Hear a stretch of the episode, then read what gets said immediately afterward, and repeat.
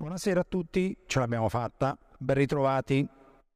In questo panel delle 18 ci occuperemo delle potenze ignote del 2051, cioè proveremo a raccontare quali saranno per noi queste potenze, quali non saranno. Insomma, come dice il filosofo, già capire cosa non si è è tanto, in questo caso può essere d'aiuto. Vicino a me Virgilio Ilari, non mi direte presentazioni, ma mi tocca farle, uno dei massimi storici militari e non solo del nostro paese, oltre che un caro amico di Limes e mio personale. E poi in collegamento dagli Stati Uniti Jacob Shapiro, che è un analista geopolitico statunitense. Ecco qui Jacob, anche lui un amico di Limes e mio, ed è anche il fondatore di Perch Perspectives, che è una società di consulenza geopolitica statunitense Insieme, come dicevo, questi pochi minuti che abbiamo a disposizione racconteremo che cosa immaginiamo delle potenze ignote nel 2051. Virgilio in realtà poi dopo di me si occuperà di una estensione più ampia di questo concetto, ma ti divertirai tu a spiegare in che modo. Io, come detto, partirò da quelle potenze che non saranno, cioè proveremo a smontare quei miti che vengono dati per certo. Cioè ci sono delle potenze che nel 2051 sono considerate definitive. Grandi potenze del futuro, non c'è dubbio. Su tutte quali l'India, e poi è argomento della prima carta che ho preparato, eccola qua. Questa è la carta dell'impero britannico in India, della perla dell'impero. Spesso le analisi che vogliono questa o quella potenza dominare il futuro sono di tipo quantitativo, economicistico e vagamente deterministiche. Cioè, quanti sono? Quanti saranno? Che PIL avranno? Inevitabile che saranno una grande potenza, ma chi l'ha detto? Cioè, da quando è che basta la demografia e il PIL per essere definitivamente una superpotenza? Dipende quale demografia, dove, in che modo, con quali capacità. L'India ne è l'esempio massimo. L'India è considerata la superpotenza del futuro. Un miliardo e 400 milioni di abitanti oggi in crescita, che supererà un miliardo e mezzo, un miliardo e 600 milioni secondo qualcuno alla metà del secolo, con un'età mediana bassa, 28 anni, e grandi capacità industriali in alcuni distretti del paese, senza dubbio. Aggiungiamo a questo il fatto che Malino, ma gli indiani parlano anche inglese, il gioco è quasi fatto. L'India è la potenza del futuro, manco per niente. Se c'è un soggetto che non sarà mai una grande potenza è proprio l'India, per evidenti deficienze strutturali. Anche qui, quando proviamo a divinare le potenze del futuro non vuol dire avere la palla di vetro, Immaginare l'epifania di una grande potenza vuol dire semplicemente non farsi cogliere di sorpresa, grave a livello analitico e non vedere qualcosa che sta arrivando. Questo sì. Quindi il nostro lavoro in realtà, guardando al 2051 ad una generazione, si basa su trend che già esistono. Questo come premessa è necessario. Se ci si fa uh, sorprendere tu cura in maniera assoluta da una potenza che neanche si è vista, quello è molto grave. Chiusa parentesi. Quali sono i problemi dell'India, molto velocemente? Sì, sono un miliardo e 400 milioni di abitanti, ma non sono una nazione. Nemmeno vagamente sono molteplici nazioni e molte di queste in lotta fra di loro. Si contano oltre 2000 etnie in India, non hanno una lingua comune. Meno della metà della popolazione parla la stessa lingua, il 43% parla l'indi come madrelingua. Si supera il 50% come seconda lingua. Ma resta dunque restano 700 milioni di persone che non parlano l'indi. È vero, l'indù, quindi l'induismo, è la principale confessione del paese, ma ci sono 200 milioni di musulmani che nel 2051 diventeranno 300 milioni. Se non fosse che gli indiani musulmani sono il principale nemico dell'India si chiama Pakistan, e che è anche una potenza nucleare, esattamente come l'India. E le grandi capacità distribuite nella popolazione non si rintracciano. Il know-how, come dicono quelli bravi in cacofonia, è in pochi distretti del paese. E dunque davanti ad un soggetto che faticherà molto anche a restare se stesso, cioè cosa può succedere all'India in caso di guerra totale? Quante quinte colonne si creano? In quale stato gassoso si riduce la popolazione? altro che grande potenza. Questa carta che vedete qui è la carta dell'impero britannico in India, perché è importante? Perché l'India, anziché estendere la sua influenza e potere oltre i confini, nella storia ha sempre subito le dominazioni altrui. Di più, ha sempre dom- subito dominazioni altrui da parte di potenze che erano esigue demograficamente. Caso massimo è questo. Sarà dominata dai persiani, dai turchi, dai mongoli, dai francesi, dai portoghesi, dagli inglesi, e dagli inglesi soprattutto. Gli inglesi arrivano a dominare nell'Ottocento l'India con 25 milioni di abitanti, tutti 250 milioni dell'India, cioè 10 volte di più. Semplicemente giocando le une contro le altre le etnie che popolano il territorio. Gioco è semplice. L'India nel futuro no.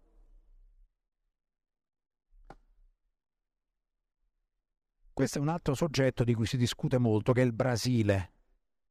Anche il Brasile è la potenza, di qualcuno addirittura la superpotenza del futuro.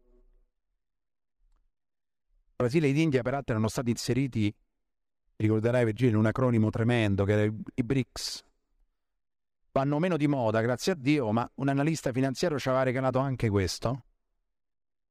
Il Brasile avrà a metà del secolo 240 milioni di abitanti con un'età mediana di 33 anni, è collocato in un continente placido, che è il Sud America, non ha grandi nemici, vive in un contesto temperato, ha eccezionali risorse naturali, anche qui il gioco è fatto. Che manca al Brasile per dominare il futuro? Le capacità. Piccolo dettaglio. Non contano quanti sono gli esseri umani, ma che capacità hanno distribuite sul territorio. Altrimenti non capiamo perché le potenze che dominano il pianeta non sono quelle demograficamente più rilevanti. Il primo paese del mondo ha 330 milioni di abitanti, niente rispetto alla Cina, che sono ovviamente gli Stati Uniti. Sono mediamente più capaci. Quali sono le tragedie del Brasile? Anzitutto la popolazione brasiliana è molto eterogenea sul piano etnico ed è un paese d'assimilazione. Quindi fin qui ci siamo. L'eterogeneità etnica del Brasile è paragonabile soltanto agli Stati Uniti al mondo, non ce n'è un altro. Il Brasile è l'unico paese del pianeta che ha subito, subito si va per dire, ha beneficiato, se vogliamo essere buoni, di una immigrazione statunitense. Cioè gli statunitensi sono immigrati soltanto in un paese, il Brasile. Dopo la seconda, no, c'è stata solo una, dopo la guerra civile nel 1865, alcuni sudisti emigrano nello stato di San Paolo, fondano due città, una si chiama Americana, guarda un po', e ancora oggi fanno una festa confederata mica male da quelle parti. Poi sono stati soppiantati dagli italiani, ma avevano all'epoca anche la bandiera confederata. Ma questo contesto così ha molte falle. La prima, la popolazione brasiliana non ha grandi capacità mediane, non è mai riuscita a trascendere lo status che una volta si mai negli anni 70 da terzo mondo, cioè di esportazione netta delle risorse naturali e basta. Non è mai diventato un esportatore nemmeno di valore aggiunto, come poi ha potuto fare la Cina, ad esempio non è un dettaglio. E poi il Brasile ha una popolazione che vive nel complesso di inferiorità nei confronti degli Stati Uniti. Nel momento che esiste nell'emisfero americano, cioè statunitense, se tu nei confronti di quello che è il tuo sfidante hai un complesso di inferiorità, cioè tu vorresti essere gli Stati Uniti anziché soppiantarli, abbiamo un grave problema. I brasiliani continuano a darsi nomi anglofoni, scritti tutti male, indizione assurda, chi segue un po' il calcio nota calciatori brasiliani con nomi anglofoni tutti sbagliati, perché vorrebbero essere statunitensi. Talmente lo vorrebbero essere che il 30% della popolazione brasiliana oggi si definisce evangelica, che significa, tradotto in termini più concreti, che guarda gli Stati Uniti come centro della sua cultura, perché gli americani, con le loro chiese evangeliche, hanno penetrato il territorio negli ultimi 70 anni e hanno attecchito notevolissimamente. Quindi il baricentro culturale del Brasile non è più Roma soltanto, si sta tramutando negli Stati Uniti, che è un grave problema. Se a questo aggiungiamo il fatto che, sì, il continente è placido, ma perché ci stanno gli americani sopra, difficile che si possa fare la guerra nel cortile di casa del, dell'egemone, il discorso si complica ulteriormente. Potremmo anche aggiungere un'altra cosina al Brasile, volessimo essere ancora più cattivi, il Brasile di fare la guerra non si ritraccia mai nella storia nessuna inclinazione. Disciplina sociale nessuna. L'ultima guerra brasiliana è degli anni 60, si chiama Guerra delle Aragoste, per questo ci dà l'idea, combattuta contro la Francia. Combattuta si fa per dire neanche un caduto, né da parte brasiliana né da parte francese. Brasile ha un grande vantaggio per l'Italia, È l'unico paese al mondo di questa grandezza dove il ceppo dominante è italiano.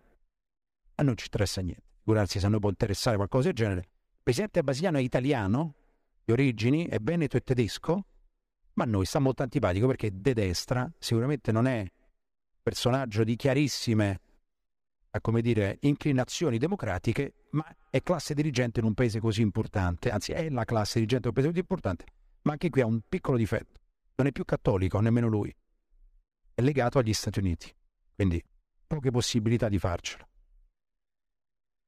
L'anglosfera, altro mito del nostro tempo. Tre potenze ho pensato di suggerirvi come impossibili del futuro. Questa è l'ultima, il Regno Unito.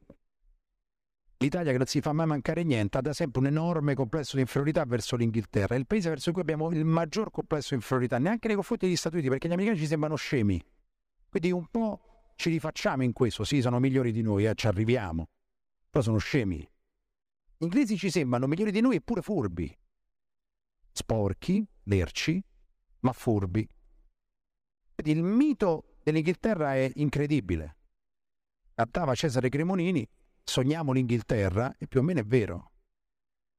Qui addirittura c'è l'anglosfera, cioè l'idea dei cantori della Global Britain è che in futuro l'Inghilterra tornerà grande potenza perché ha grandi vantaggi. Il primo, è un paese anglofono, per noi vuol dire sono gli Stati Uniti, non è che distinguiamo benissimo. Inghilterra e Stati Uniti, stessa roba più o meno. No, che l'anglosfera sta lì a dimostrarci, no? Veramente stessa roba, stanno tutti insieme, si vogliono bene, sono cugini, condividono le informazioni più sacre e chi li ammazza?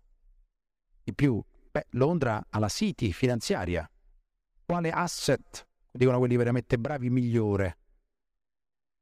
E poi, e poi una marina militare che va crescendo. E poi nel 2051 avrà 80 milioni di abitanti. Un quarto di questi sarà di origine straniera e quindi anche una popolazione effervescente. Sì, però ci sono gra- grandi problemi all'orizzonte. Il primo, esiste il Regno Unito nel 2051? Una scommessa. Eh, questione da poco.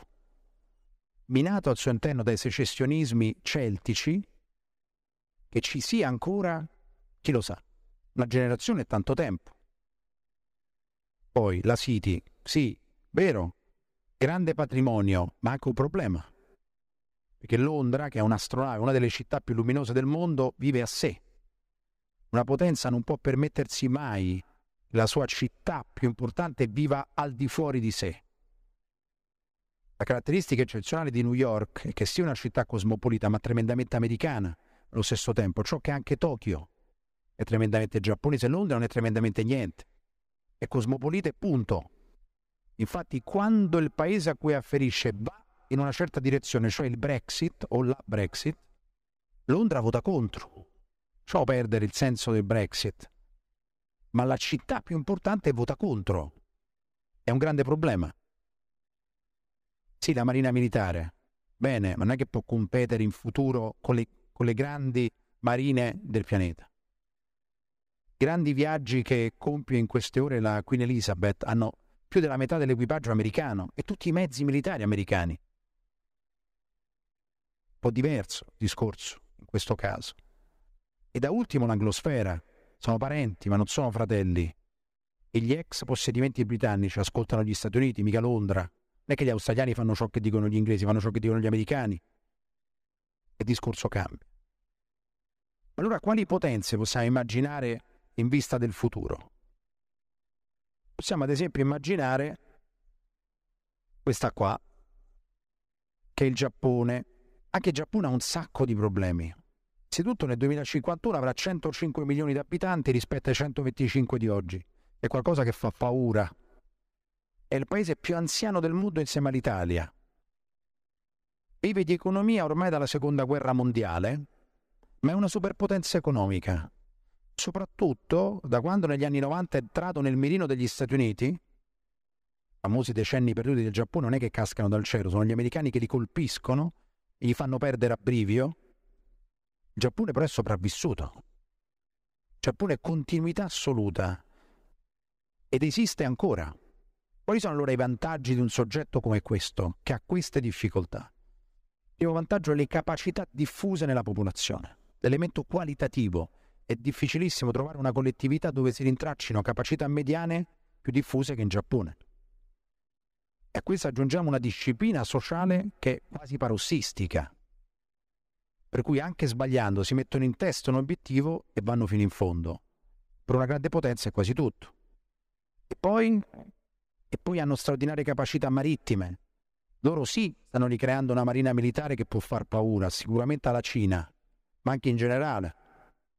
E da ultimo, hanno davanti la Cina e questo è un grande vantaggio. Sembra tremendo. Beh, il loro più grande nemico è in ascesa, che vantaggio è? Il vantaggio di doversi dar da fare è lo shock di cui il Giappone aveva e ha bisogno. Non può più sognarsi semplicemente isolazionista, tradotto pacifista, come imposto dagli americani dopo la seconda guerra mondiale. Ha davanti a sé un paese che può annetterlo e quindi si sta muovendo. Non può non contare. Nei prossimi anni il Giappone deve e può contare. Tanto c'è musica nell'aria, come si diceva a Twin Peaks. Qui siamo invece alla Turchia. Anche la Turchia sarà una potenza importante nel futuro. Perché? La Turchia nel 2051 avrà circa 100 milioni di abitanti. E poi la Turchia ha una eccezionale idea di sé, una tradizione imperiale lucidissima. E poi è ancora molto utile agli Stati Uniti.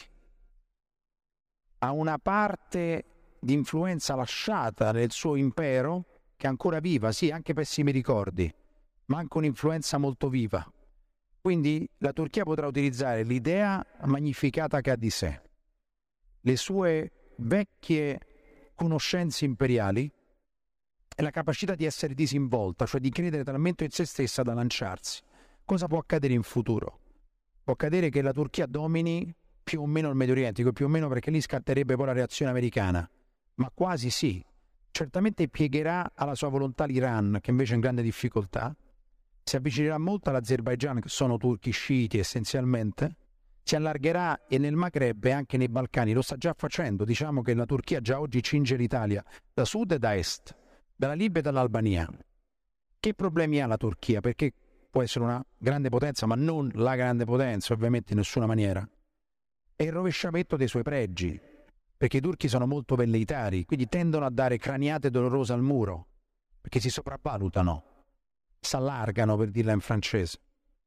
E poi, e poi i turchi hanno il problema di avere dentro di sé una popolazione, quella kurda, che vive sul territorio che non è turca per niente, è iranica.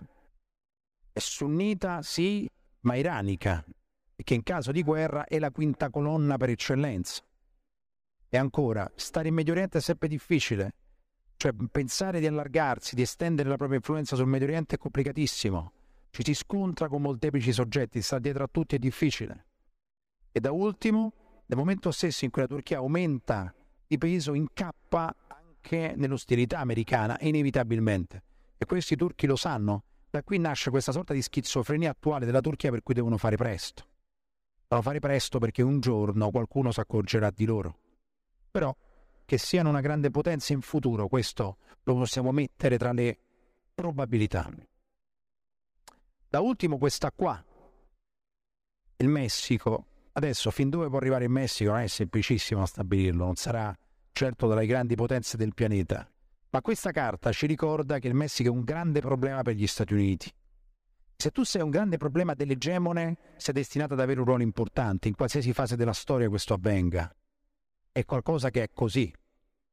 Il Messico avrà la metà del secolo 140 milioni di abitanti, una popolazione mediamente giovane, molto omogenea per gli standard latinoamericani.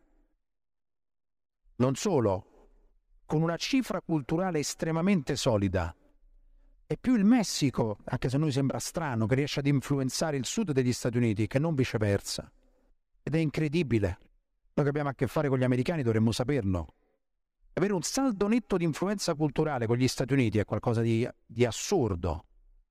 I messicani ci riescono, se il Brasile ha il 30% di popolazione e ha subito la penetrazione delle chiese evangeliche statunitense, il Messico ha il 6% e ci vive dentro ed è fermo al 6%, il 94% si dichiara cattolico. perché è la cifra distintiva del paese. Quali altre caratteristiche positive ha il Messico? Che ha i suoi distretti industriali direttamente collegati agli Stati Uniti, cioè la prima potenza del pianeta. È il paese ispanofono più importante che ci sia e non è una lingua secondaria, specialmente nell'emisfero occidentale. Certo, ha grandi difetti. Ah, da ultimo pregio, non dimentichiamo, non vive di esportazioni. Il Messico è un paese che non vive di esportazioni ed è sempre un grande vantaggio. La Cina non ce l'ha questo vantaggio. Quali sono le falle messicane? Gli Stati Uniti. Quello che è un vantaggio è una tremenda difficoltà. Sì, in futuro possono anche insidiare e minare la coesione americana e lo faranno. Da qui il muro che vedete al confine per cui gli americani lo costruiscono. Però stare così dentro gli Stati Uniti crea notevoli problemi, ci si muove con difficoltà, come potete immaginare. E ancora, il Messico è in un continente dove, ancora una volta, per ascendere alla potenza devi fare i conti con gli Stati Uniti. Non è che non se ne accorgono, è molto difficile, non è che tu sei da un'altra parte. E questo che è il problema. In più c'è la questione dei cartelli messicani. Il nord del paese ha un controllo del territorio per quanto riguarda lo Stato centrale ancora molto frammentato. E le, le, le capacità mediane non sono elevatissime su tutto il territorio, anzi. Però il Messico, per le ragioni che spiegavo prima, sarà una potenza rilevante, molto più di quello che immaginiamo in futuro. E chiudo con un passaggio sulla Cina, prima di dare la parola a Virgilio Ilari. E la Cina, 2051? Voglio rubare la verità che racconteremo domani, sto scherzando, di verità non ce n'è. La Cina è già una grande potenza, per dire la banalità delle banalità. Ma fin dove può arrivare la Cina ha notevoli difficoltà di cui parleremo domani per l'appunto, ma ciò che emerge dall'aver divinato così velocemente insieme a voi nel numero di Limes le potenze del futuro, le non potenze del futuro, è l'impressione che nessuna di queste nel 2051 avrà soppiantato gli Stati Uniti, nemmeno la Cina, perché forse nemmeno la Cina avrà le capacità per superare le sue deficienze strutturali. Alcune sono note, di altre abbiamo già parlato, le difficoltà di tenere unito il paese tra costa ed entroterra, le difficoltà ad andare per mare, il fatto di essere chiusi geograficamente, di non avere nemmeno Taiwan, il fatto che esista una nazione, la Cina nazionalista, perché c'è 23 milioni di abitanti, ma ci sono che rappresentano un'alternativa alla Repubblica Popolare che fatica a presentarsi come fatto compiuto, visto che di Cina ce n'è anche un'altra. E poi ancora non ha una narrazione universalistica, nemmeno continentale la Cina, cioè dobbiamo stare sotto di te, ma che vantaggio abbiamo a livello di narrazione? I cinesi rispondono non lo so. Sanno soltanto proporre l'utilitarismo. Vi conviene economicamente, ma non basta. Questo che ci lascia, almeno quello che mi lascia, questa lunga carrellata, è l'idea per l'appunto che alcune tendenze sono già presenti ed altre si muovono. Ma che cosa può accadere da qui al 2051 è difficile che non sia collegato ai paesi che abbiamo citato. Che oltre a questi ci sia una potenza che viene da Marte, che come un sacro Graal possa cambiare le sorti del mondo, questo ci sfugge. Ma evidentemente siamo anche aperti alle sorprese. Qui mi fermo, do la parola a Virgilio Ilari che invece appunto racconterà il rapporto tra storia e divinazione del futuro e tra storia e divinazione delle grandi potenze. Grazie. Quello, va bene, va bene, accetto. Questo non era previsto ovviamente.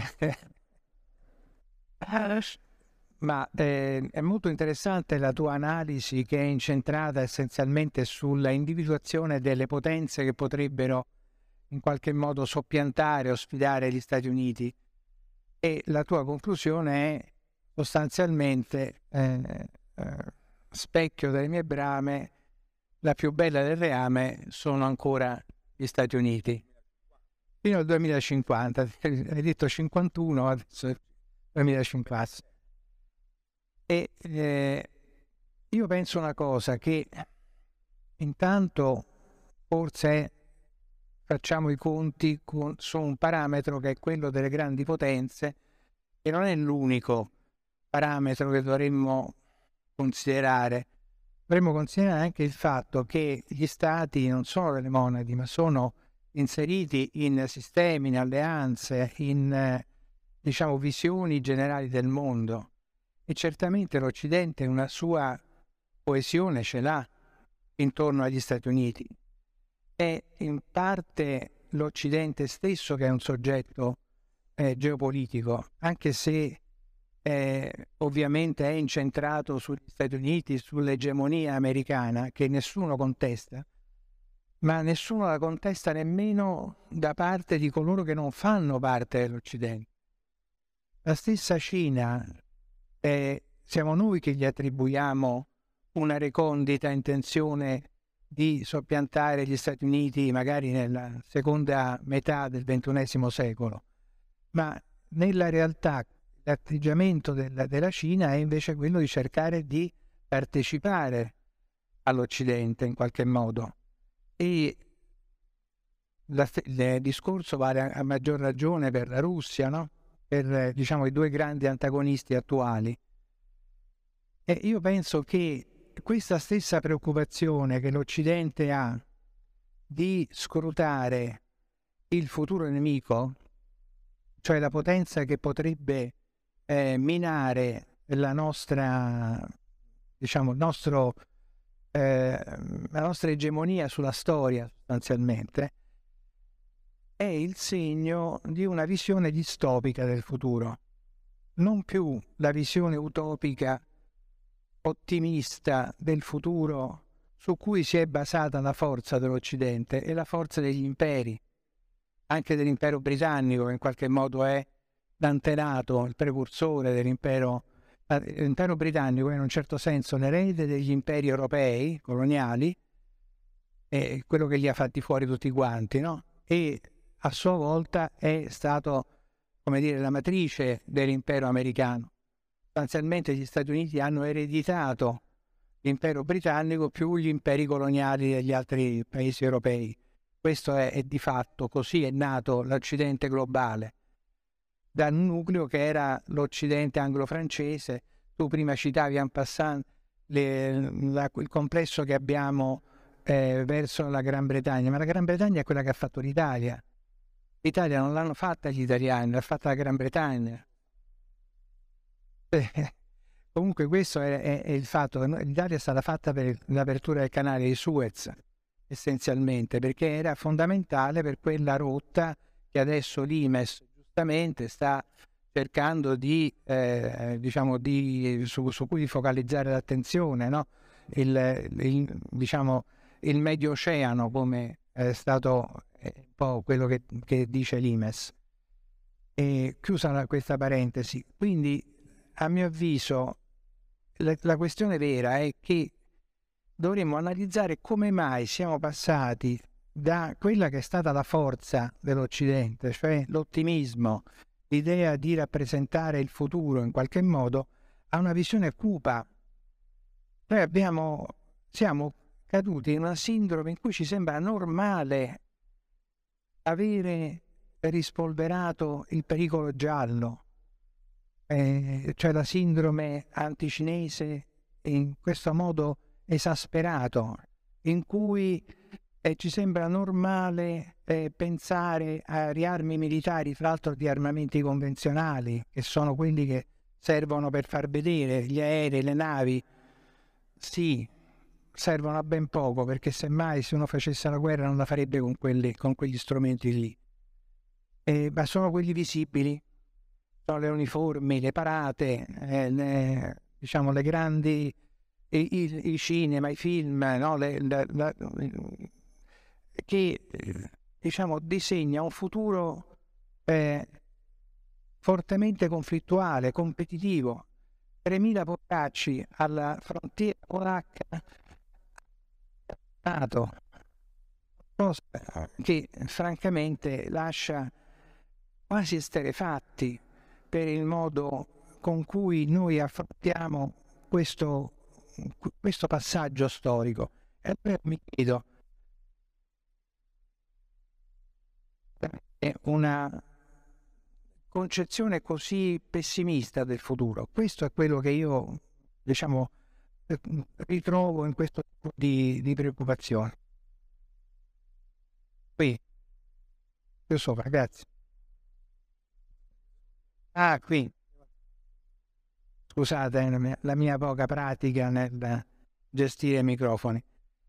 Quindi questo è un po' la, la, diciamo il, um, l'atteggiamento di, cioè, la, la, cosa che da storico mi, mi suscita questo tipo di, di, problemi. Naturalmente io non posso fare previsioni perché la storia si occupa semmai della, eh, dei futuri passati, nel senso di Cosellec, no? Ti ricordi che tu stesso hai fatto un articolo molto interessante eh, su, proprio sulla, sul forecasting, cioè sulla previsione eh, nella teoria di Friedman eh, che hai pubblicato sul quaderno, esatto, no, sul quaderno che facemmo nel lontano 2016 sulle Future Wars, le guerre future. E lì la cosa che veniva fuori è che, eh, diciamo, eh, nel passato i conflitti sono stati sempre previsti, pianificati, temuti, eccetera, ma la metà di quelli che erano eh, previsti non si è poi verificata e quelli che erano previsti si sono verificati in forme sostanzialmente molto diverse da quelle che eh, erano state immaginate e previste. Ora, credo che questa lezione del passato forse dovremmo cominciare ad applicarla anche a noi. E vorrei chiudere anche per non rubare tempo alle domande poi a Shapiro, insomma, ma vabbè, comunque con un'altra considerazione. Eh, chi secondo me per comprendere la situazione attuale dobbiamo forse fare riferimento a un'analisi storica degli ultimi 30 anni. Com'è che l'Occidente, questa mattina, poi ho sentito anche questo pomeriggio, il tema è stato evocato, giustamente, com'è che l'Occidente ha gestito la sua vittoria nella guerra fredda? In un modo che tu hai eh, riassunto eh, in tuo bellissimo intervento eh, in morte di Ramsfeld, no? Ti ricorderai quello che hai detto. Hai detto, guarda come, seguo, metto anche qualche like ogni tanto, eh? non sempre però, non sempre però lo faccio perché siamo amici e poi per poter essere invitato a Genova. Eh. Comunque, eh, tu, tu, dicevi giustamente che gli davi anche una, forse anche un, po', diciamo, un po' forzata, eccessiva responsabilità di tutte le catastrofi che, sono, che abbiamo, abbiamo accumulato, perché anche l'Italia volente o nolente ci ha partecipato, in una gestione del dopoguerra che è stata letteralmente disastrosa. Abbiamo eh, fatto morire di crepacuore eh, Kennan, l'inventore del, del containment, allargando a est le frontiere della Nato. È morto quasi centenario, anzi centenario proprio nel 2001 dicendo non allargate le frontiere della Nato, non fate, non provocate la Russia, eccetera. E l'abbiamo fatto. Poi abbiamo fatto una guerra globale al terrorismo che ha destabilizzato contribuito a destabilizzare una decina perlomeno di paesi nel Nord Africa, nel Medio Oriente e in Asia centrale. Bilancio una eh, sostanziale sconfitta perché gli obiettivi che si erano proposti, che erano stati via via proposti e non sono stati realizzati. A proposito di previsioni, ricordo che eh, due eh, che possiamo chiamare guerrieri della guerra fredda, come Van Creveld e Merosheimer, che tra l'altro è uno storico militare, avevano previsto fin dal 2003 che sarebbe finita come nel Vietnam. Quindi non è che fosse assolutamente imprevedibile la cosa, ma che è stata venduta come invece eh, qualche cosa di positivo che avrebbe segnato un avanzamento della democrazia nel mondo, cosa che assolutamente non è stata. Avevamo, ci siamo dimenticati che esisteva la Russia e la Russia, grazie a questa dimenticanza, eh, si è rifatta avanti e diciamo anche nei confronti della Cina E secondo me abbiamo un atteggiamento che è, eh, no, non è quello che, che più ci può convenire, perché la stiamo spingendo verso, stiamo spingendo soprattutto la Russia verso la Cina e verso la realizzazione di quel blocco geopolitico eurasiatico che è stato sempre il fantasma, il, mm, diciamo, eh, il terrore dell'Occidente. Tu ricorderai bene la famosissima conferenza fatta da Sir Alfred Mackinder alla Royal Geographical Society di Londra nel 1904, quando era scoppiata già la guerra russo-giapponese, in cui eh, sostanzialmente in forma geopolitica, ma eh, puntava il dito contro la pericolosità di questa, eh, diciamo, della, della espansione russa e della sua influenza sulla Cina. Questo era e sulla Germania. Questo era, eh, diciamo, un po' la, la, è stato sempre in qualche modo il, lo spauracchio di tutte le potenze eh, occidentali, eh, in parte anche della Francia, ma soprattutto dell'Inghilterra e poi ovviamente degli Stati Uniti, cercare di te- mantenere divisa l'isola più grande della Terra, che è eh, l'Eurasia Africa, no? Questa capacità di mantenerla divisa, a mio avviso, oggi è rotta. Il containment è stato sfondato in maniera clamorosa in Asia centrale, in tutto il Medio Oriente, addirittura in Nord Africa. Noi abbiamo una presenza russa, abbiamo una presenza turca che è ambigua perché la Turchia è tutt'altro che un alleato sicuro dell'Occidente, è alleata di se stessa e quindi eventualmente anche della Russia, alleata, insomma cooperante.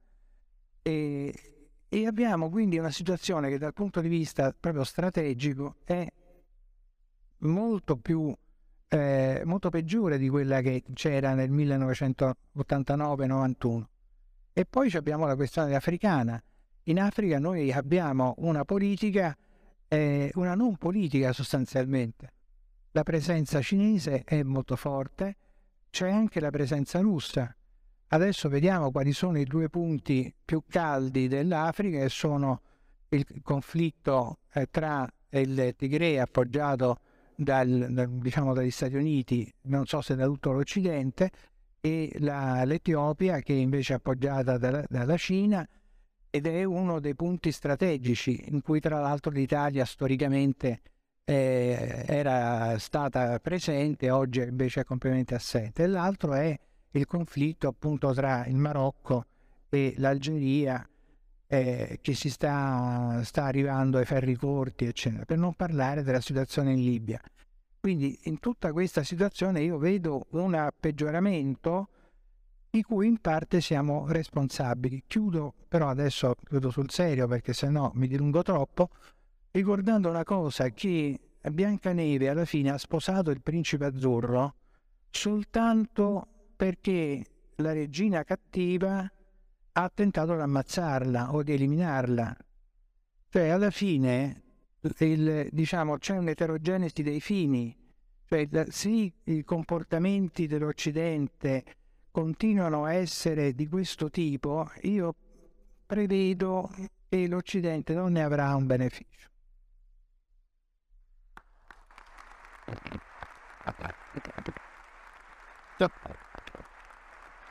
Grazie. Grazie Virgilio, è ripartito ottimista, avete distrutto la favola più nota, essenzialmente lei non l'avrebbe sposato se non ci fosse stata... Vabbè, questo...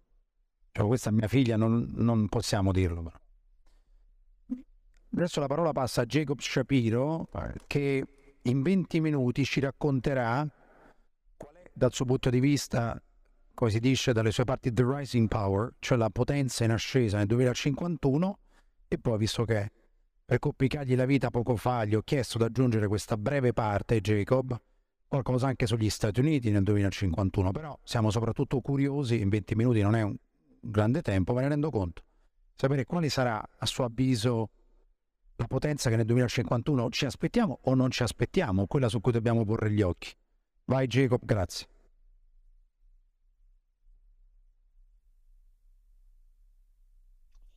Uh, thank you, Dario. I always appreciate the. Grazie, Dario. Mi piace sempre che mi cambino all'ultimo la mia relazione.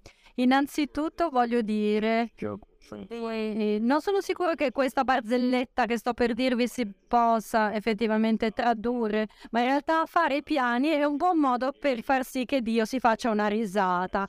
Quindi in realtà, visto che stiamo facendo previsioni folli, mi terrò bene a mente questa battuta, questa barzelletta e ovviamente incoraggio tutti a tenerla bene in mente, anche voi.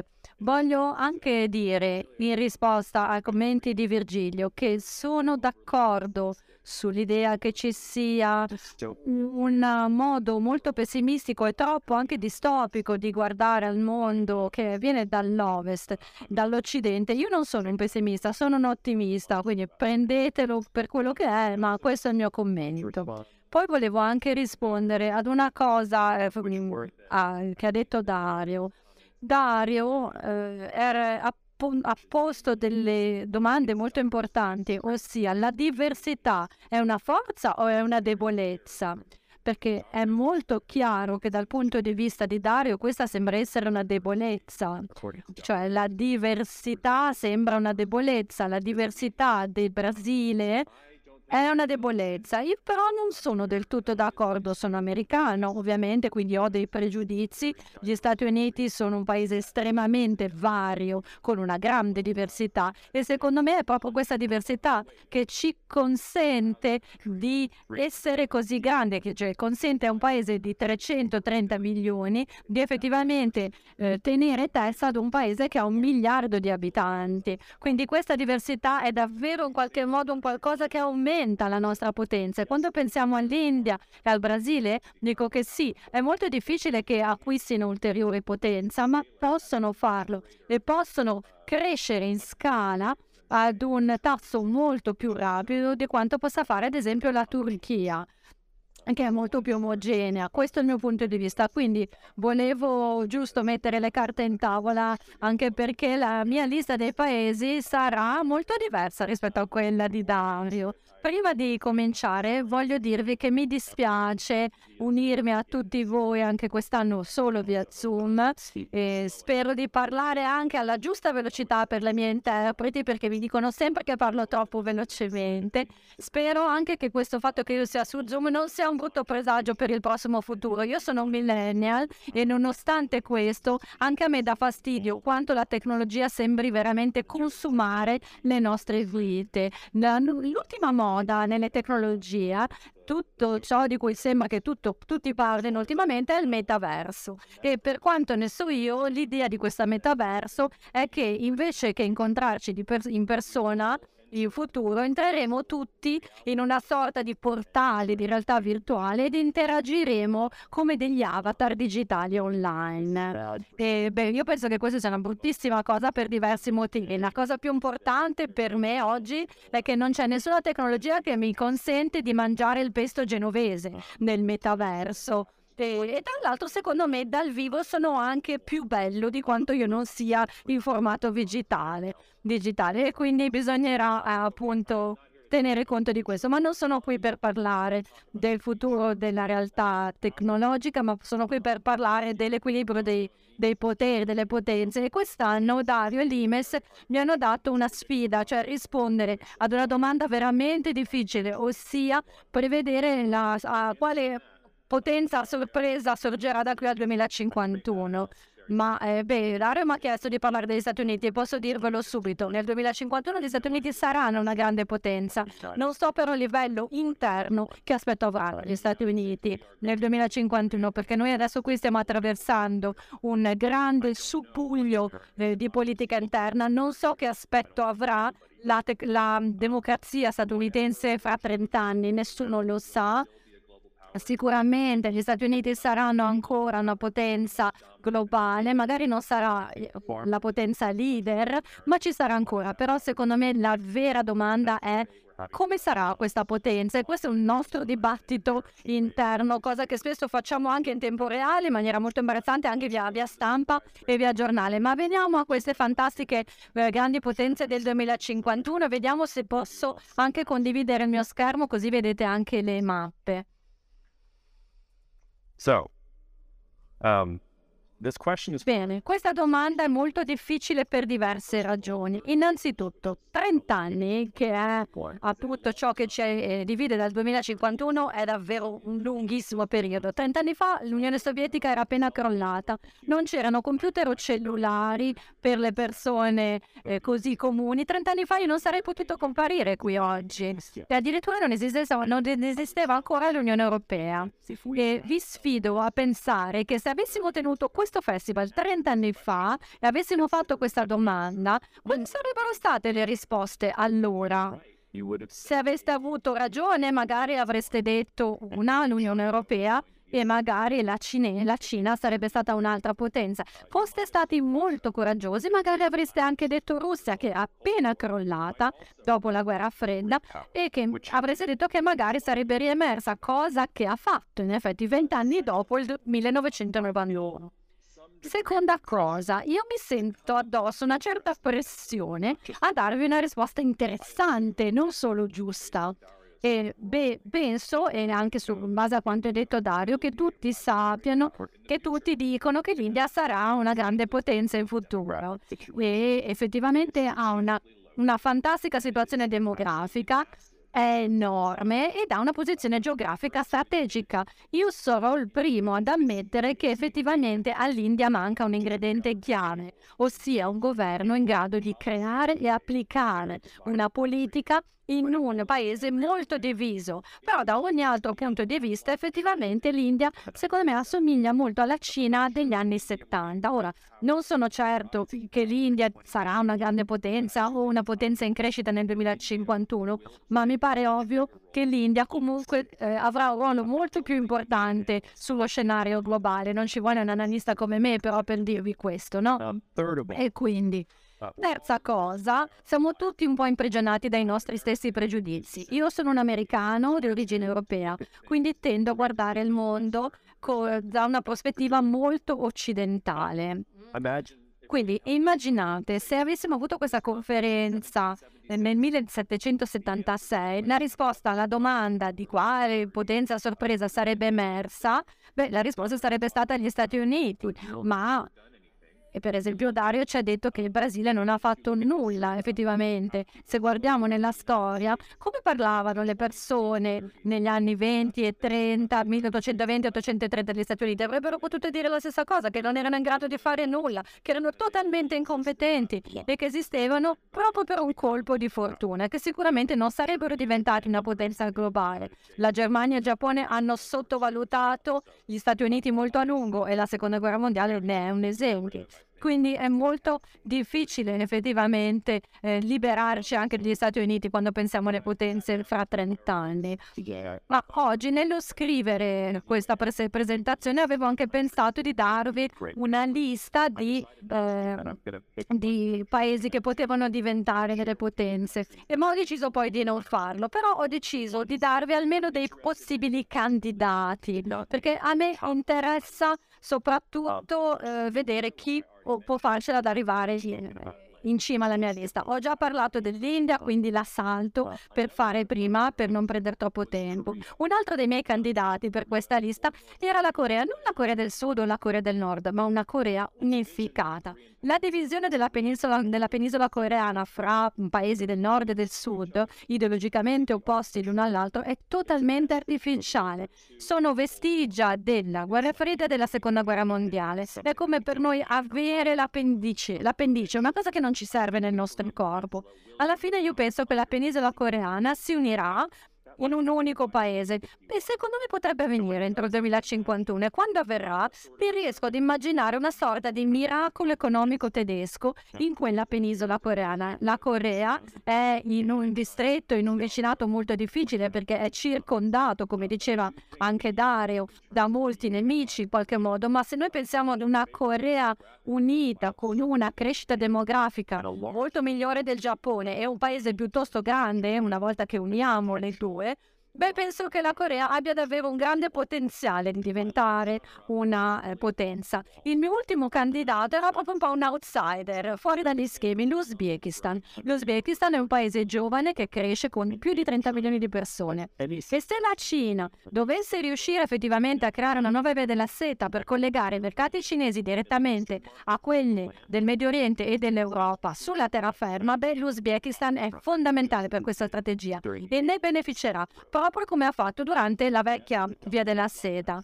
E, e l'Uzbekistan è un paese senza alcuno sbocco sul mare. È vero, tutto questo è vero, dipenderà molto da quello che avviene intorno a lui. È vero, è uno dei paesi con le maggiori pressioni sulle risorse idriche al mondo, ma nonostante tutte queste sfide, io penso che l'Uzbekistan abbia davvero molte opportunità e molti interessi a crescere nei prossimi decenni. E eh, sicuramente avrà una influenza regionale, si trova in una posizione piuttosto interessante. Bene, questa era la mia lista dei paesi, ma pensiamo adesso ai paesi su cui vorrei concentrarmi di più. E io penso che sia proprio il Brasile, che è piuttosto buffo dopo aver sentito quello che ha detto Dario. Quindi cercherò di dirvi il contrario, vi dirò quali sono le mie motivazioni e magari poi ne riparleremo con Dario in qualche altra conferenza.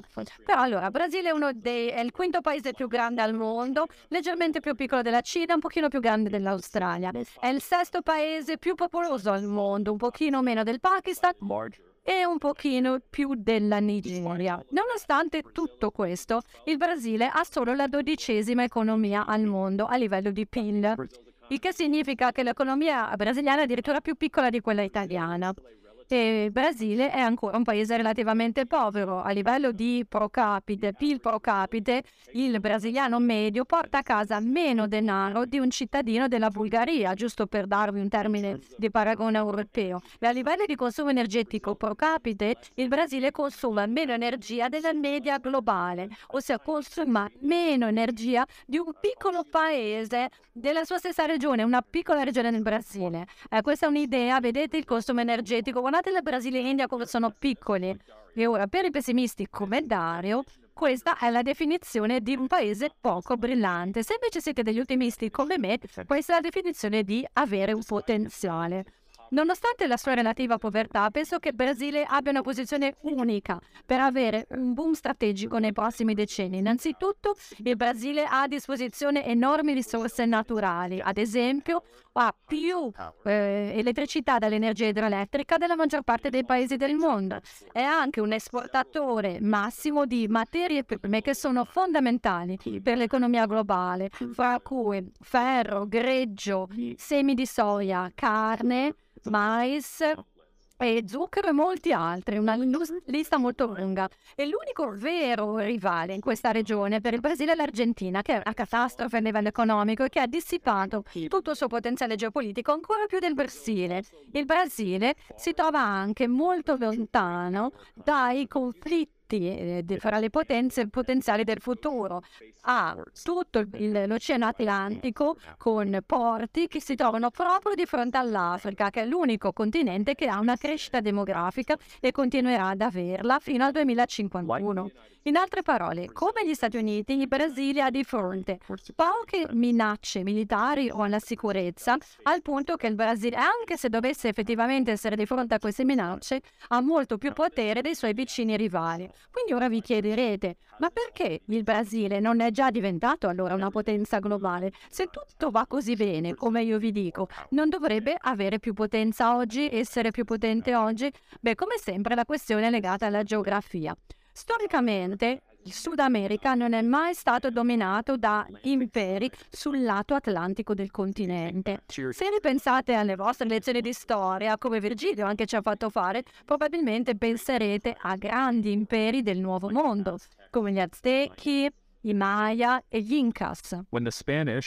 Quando gli spagnoli e i portoghesi hanno scoperto quello che oggi è il Brasile, non avevano delle civiltà così grandi, allora non c'erano civiltà così grandi, anzi c'erano delle piccole, numerosissime piccole tribù che non erano abbastanza potenti eh, da conquistarsi l'uno con l'altra e questo è uno dei motivi per cui la società brasiliana è così diversa, così varia. Come gli Stati Uniti, il Brasile è davvero un melting point pot di diverse etnie, razze, lingue e culture.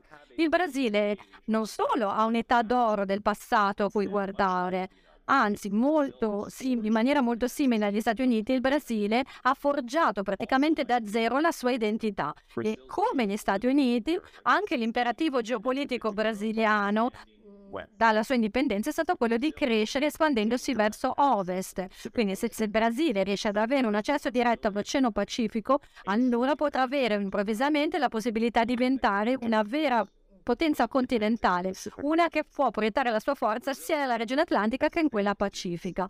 Però il Brasile non è stato in grado di farlo finora. A differenza degli Stati Uniti, non è stato in grado di esercitare un controllo diretto sulla regione di Rio della Plata. E non è stato perché non ci abbia provato. All'inizio del, del 1800 il Brasile aveva ogni ragione strategica per cercare di assumere il controllo sulla zona del Rio della Plata, che è fondamentalmente poi il Mississippi del Sud America. Ma il Brasile è stato sconfitto dai ribelli eh, delle, supportati dall'Argentina in Uruguay, che è diventata un po' una sorta di Belgio fra l'Argentina e il Brasile. Quindi il Brasile non ha ottenuto questo premio strategico e quindi non è stato in grado di proiettare la sua potenza verso il Pacifico. Ora, l'incapacità del Brasile di fare tutto questo lo ha costretto a portare a compimento il suo potenziale geopolitico. Senza un pieno controllo di questa rete fluviale, al Brasile manca l'economia di scala che la maggior parte delle potenze, grandi potenze effettivamente hanno. Il Brasile ha tre regioni geografiche molto distinte, la regione del Rio della Plata che è naturalmente molto ricca, la savana tropicale del Cerrado che il Brasile ha fatto in modo da far diventare molto più fertile di quanto non fosse, e poi l'infida regione amazzonica. Collegare insieme queste tre geografie con sufficienti infrastrutture costa tantissimo, molto, richiede molti capitali e come sappiamo il capitale è, costa molto in Brasile. E questo perché il Brasile non è stato in grado di raggiungere questi imperativi chiave nel XIX secolo. Di conseguenza è diventata una potenza molto conservatrice. Abbiamo agricoltura su larga scala, piantagioni enormi che hanno portato ad affidarsi eccessivamente alle materie prime e a dipendere da un ciclo delle materie prime molto up and down, molto a singolozzo e questo ha lasciato il Brasile ostaggio dei suoi mercati di, dell'esportazione che sono gli Stati Uniti e la Cina ed è proprio la situazione da cui il Brasile deve allontanarsi e di cui deve liberarsi. Deve capire che non può trovarsi a metà. Anche gli Stati Uniti devono capire che non possono trovarsi in mezzo al Brasile e alla Cina. Invece il Brasile deve trovare i capitali per costruire le infrastrutture che consentiranno al paese di crescere davvero. Deve utilizzare la sua influenza economica e politica per espandere, espandere la propria potenza in Sud America, nel suo cortile. Non penso che questo possa avvenire con la forza militare nel XXI secolo, magari mi illudo, ma sono un ottimista, però penso che il Brasile possa utilizzare le sue dimensioni e la sua economia, soprattutto visto che l'Argentina continua a scendere verso la bancarotta, per raggiungere il peso di un continente che supporta la sua stessa crescita economica. Ora, se ho ragione, sarà molto evidente. Se invece mi sbaglio, Beh, alcuni segni che vedremo saranno che i tassi di interesse in Brasile rimarranno molto alti, rendendo il capitale molto costoso e impedendo al Brasile di costruire effettivamente le infrastrutture che gli servono per diventare una grande potenza. Se la quota di, la, quota di materie prime, se questa quota rimarrà la stessa o crescerà, effettivamente, eh, effettivamente la situazione rimarrà questa e se scompariranno organizzazioni per il commercio regionale come Mercosur, beh allora davvero mi sarò sbagliato. Se questo accadrà mi sarò sbagliato. Ma se invece il Brasile riuscirà ad incanalare il proprio capitale nelle infrastrutture e potrà muoversi da una dipendenza dalle risorse nat- naturali al diventare una locomotrice economica tecnologicamente avanzata sarà in grado di usare gli accordi sul libero cambio, scambio per aumentare la sua influenza e proteggere i suoi dai suoi vicini, eh, allora beh, vi posso dire che allora nel 2051 io tornerò a Genova, mi mangerò il pesto e dirò a te Dario, te l'avevo detto, grazie.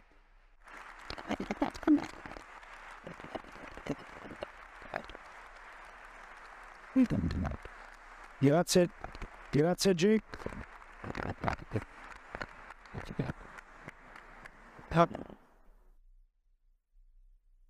Tirsi, ah sì, eccoci qua. Grazie Jacob. Tra l'altro noi non ci eravamo scambiati in precedenza quelli che erano i nostri esiti, quindi il Brasile emerge evidentemente in modo opposto, antitetico fra entrambi nel 2051. Virgilio certamente, anche Shapiro ci, ci sarà, mi auguro anch'io quindi vedremo se il Brasile sarà, sarà già, sarà già non fare, non fare Gens. Come, come puoi non esserci? Vediamo se Shapiro avrà avuto. Vabbè. Tu, tu punti lontano. E se Shapiro avrà avuto ragione, peraltro immagino che un discente senior della nostra scuola sta già pensando, dopo queste frasi, di investire in Brasile. Chi è lo sa da solo.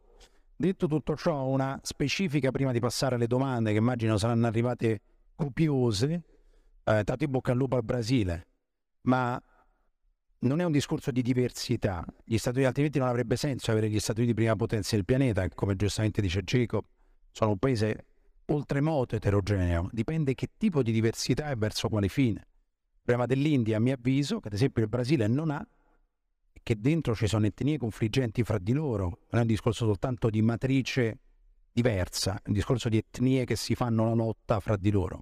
Questo ci porterebbe un po' lontano, però saremo curiosi di vedere la traiettoria del povero Brasile. Vediamo che domande sono arrivate. Ringrazio per questo Alfonso Desiderio che ci fornisce le domande. Vediamo un po'.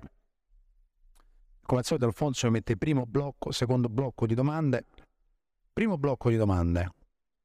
Uh, considerando l'aspetto demografico e la grande influenza culturale ed economica a livello planetario, è possibile immaginare la Nigeria nel futuro? Questo lo chiediamo a Jacob, che ha evidentemente un'inclinazione esotica, eh, visto anche il Pakistan, quindi sarà lui a rispondere a questa. Vediamo per Virgilio invece. Uh, un criterio per individuare le future potenze dominanti potrebbe essere anche quello della resilienza, perdoniamo Paolo Franzoni per, per il termine resilienza, rispetto alle previste catastrofi climatiche. Tu che dici? Vuoi partire da questa? Quanto possono contare, secondo te? Quanto hanno contato nella storia le catastrofi climatiche per ah, rovesciare questa o quella potenza? Indubbiamente moltissimo. Basti pensare alle pestilenze, no? La peste, diciamo, degli Antonini, tra l'altro ne avete parlato anche sull'Imes, grazie a te. Brizzi, eccetera e la peste nera e così via. Questo sicuramente. E dal punto di vista climatico, certamente, eh, tutta la storia, Toynbee in qualche modo aveva eh, identificato un meccanismo di sfida e risposta per spiegare la, diciamo, la nascita, per esempio, del, della civiltà egiziana, no? proprio il fatto del, delle alluvioni del Nilo che avrebbe in qualche modo poi eh, determinato appunto la resilienza alle eh, avversità climatiche. E, insomma, certamente è un tema molto importante, molto rilevante, non tanto penso per la questione immediata del riscaldamento globale, ma del fatto che comunque il, la Terra non è immobile e non è stabile, cioè noi ci viviamo sopra, ma nel tempo, eh, se noi poi lo consideriamo non eh, in decenni ma in diciamo, aree più ampie di tempo, chiaramente subisce forti trasformazioni. Terri- territori che erano desertici sono diventati poi fertili anche per l'azione dell'uomo e viceversa. Adesso, per esempio, uno dei grandi temi è quello della deforestazione della, della Siberia, no? Eh, che sta il, il, scioglimento del permafrost che ha quindi tutta una serie di, di, cose che sono attualmente in, in atto, a prescindere dal, dal riscaldamento globale che riguarda noi e le infrastrutture. Pensa per esempio a tutta la questione degli Stati Uniti che hanno delle infrastrutture fatiscenti no? e che quindi subiscono eh, ogni anno delle conseguenze per uragani e altro. Ma prima di... anzi, niente prima. Prima lasciamo rispondere Jacob sulla Nigeria. Poi c'è un'ultima per me in cui mi viene chiesto qualcosa sul Giappone. Ma Jacob ti chiedono eh, come vedi la Nigeria? Cioè la Nigeria può essere tra le potenze ascendenti del futuro? Se sì, perché? Altrimenti perché no, ovviamente.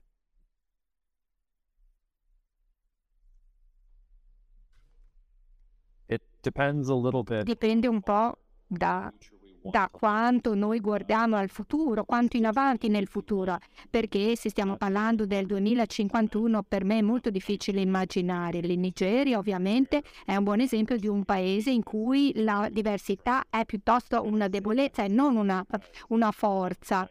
E lo dico perché la Nigeria è, è al momento un luogo molto violento, estremamente insicuro, questo perché ci sono dei ribelli eh, che si stanno facendo la guerra, ci sono varie fazioni, tutte queste cose al momento ovviamente si trovano in Nigeria e, e, e questo quindi rende diversa la Nigeria da altri paesi come per esempio il, il Brasile o l'Indonesia o l'India.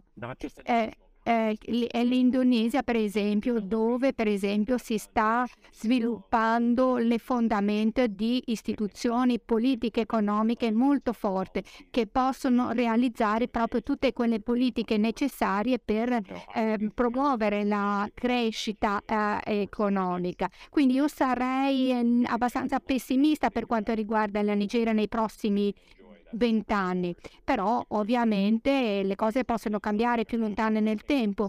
Eh, penso però per esempio che il Sudafrica è forse la potenza più interessante dopo la, questa terribile guerra civile dell'Etiopia. L'Etiopia era anche un paese molto interessante e quindi, eh, quindi questo ti dimostra come le cose possono cambiare velocemente. Quindi io però sarei pessimista per quanto la Nigeria che possa effettivamente emergere e con come una potenza, perlomeno non durante la mia vita.